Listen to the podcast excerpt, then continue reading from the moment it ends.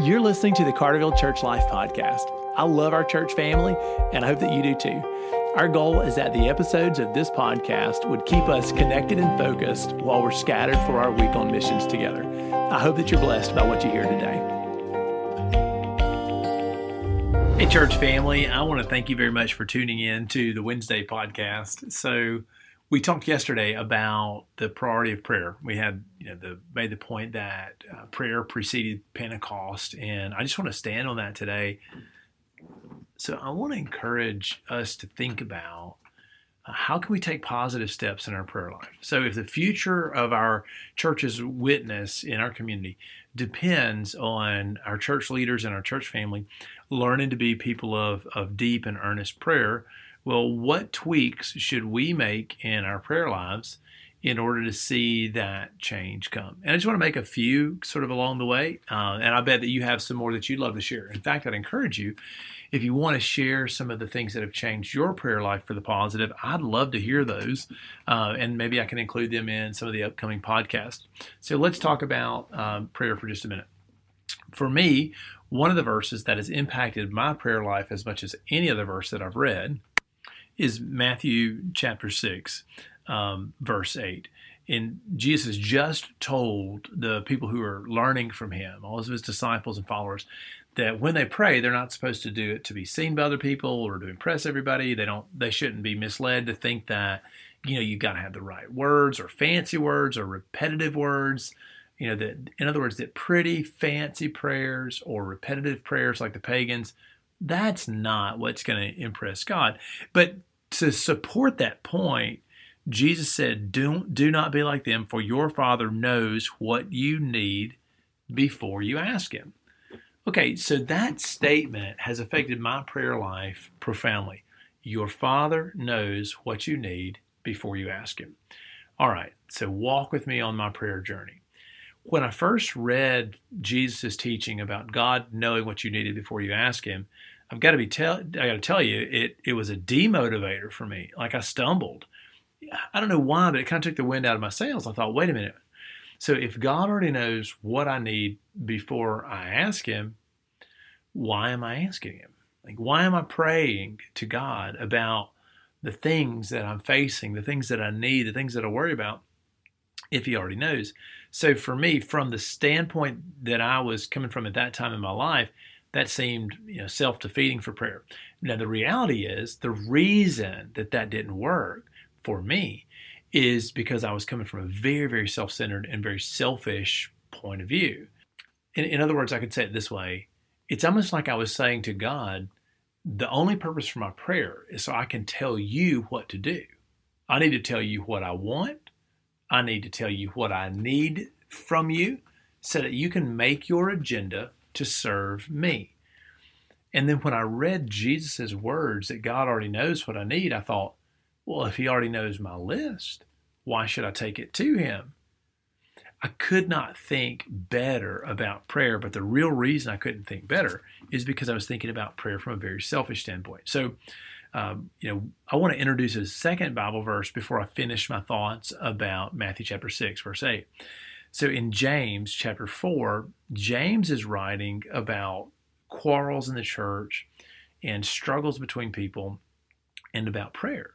And when he's talking about prayer, he says he says this: um, when you ask, that would be like asking God in prayer. When you ask, you do not receive because you ask with the wrong motives, so that you may spend what you get on your pleasures. So James was challenging his congregation that he knew some of them to be praying very, very selfishly. And God was not answering their prayers and giving them what they asked because they were asking God with the wrong motives. And the wrong motive in that place was so that they could spend what God gave them on themselves. So when I put these two verses together, in Matthew chapter 6, verse 8, Jesus says, Your heavenly Father already knows what you need. And then James is telling his congregation that we ask sometimes in prayer with the wrong motivations. I put those things together and something wonderful happened in my prayer life. And I want to tell you about it. Suddenly, Matthew chapter 6, verse 8, your heavenly Father knows what you need before you ask Him, was no longer demotivating, but actually freeing, very empowering. And here's why. That verse takes the wind out of your sails only if you think that the purpose of prayer is to give God your list so you can tell God what to do so that God can serve you for the day. But once you realize that prayer is not about how to make God serve you, but instead it's how to commune with God so that God can speak to you and tell you how to serve Him, then suddenly that verse frees you up because it's not about getting the words right or making sure you didn't leave anything off the list. Instead, you are free to speak to your Heavenly Father about what you need and how you feel, not worrying if you got all the words right or left anything out, but rather you can recognize that the purpose of prayer is not just for you to give your your list of needs to God, but maybe it's so that you can subject all the fears and worries and opportunities you have to the Lord. You can hear from the Lord and allow Him to change you. So one of my favorite um, authors in on the topic of prayer is a guy named Richard Foster, and uh, one of the things that he wrote that changed the way I thought is he taught me that the the primary purpose of prayer is not that I would change God, but that God would change me. It's not that I would change God. In other words, it's not that I would tell God, here's what you're supposed to do today. Here's my list. But it's that God would change me, that He could shape my thoughts, my priorities, my affections, that He could show me how to serve Him today and what to do it, it's interesting to me that prayer now can become this opportunity for me to join God in what He's doing. All right, so this shouldn't keep you from asking God for the things you need. The scriptures clearly teach us to ask our Heavenly Father for the things we need. First of all, to ask for the Holy Spirit, but to ask God for the things that we need.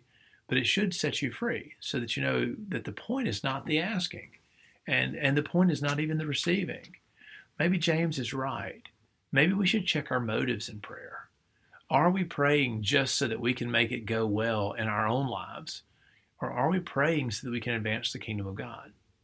So I don't think it's accidental that Jesus wraps up this teaching after he told you uh, not to worry about the things that you're asking for because God already knows what they are before you ask. I don't think it's accidental that he follows that teaching with what we call the Lord's Prayer you know, our Father in heaven, hallowed be your name. Your kingdom come, your will be done on earth as it is in heaven. Give us our daily bread.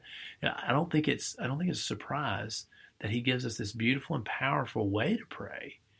That if you'll notice, is very very different than just giving God a laundry list. So I'll talk about that a little bit more in some of the podcasts to come.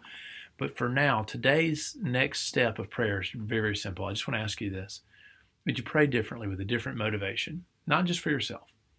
Would you stop praying with the idea that you're going to change God's to do list for the day and instead join in what your Heavenly Father is doing? Allow Him to change you. So, would you just recognize today that God already knows what you need before you even ask Him? So, when you go to prayer closet today, the goal is not to see how many things you can get from God or what all's on your list.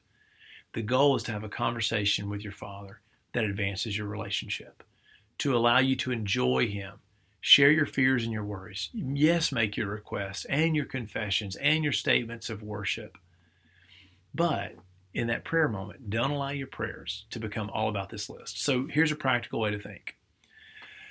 When we pray, for most of us, that prayer is a very standardized routine. We're asking for the same things day after day. And most of our prayer is just this laundry list of requests God, do this, give me this, make this happen. Well, I'm asking you to break from that habit for this next season of your life and learn to pray differently. Would you begin to go to God to enjoy abiding in Christ when you pray? Let's pray differently. So I hope that today will be the first day of a big change in the way we pray. We'll talk more about prayer for the next couple of days, but thank you very much for tuning in. And for today, what I want you to hear is don't worry about getting all the words right. Your Heavenly Father already knows what you need. So relax and enjoy your time with Him. Church family, I love you. If you think this podcast was useful or helpful, you know, be sure to like it and to share it so that we can get uh, the message of God's word out to more and more people and spread the impact of the kingdom. I love you, and I'm glad to be walking with Jesus with you.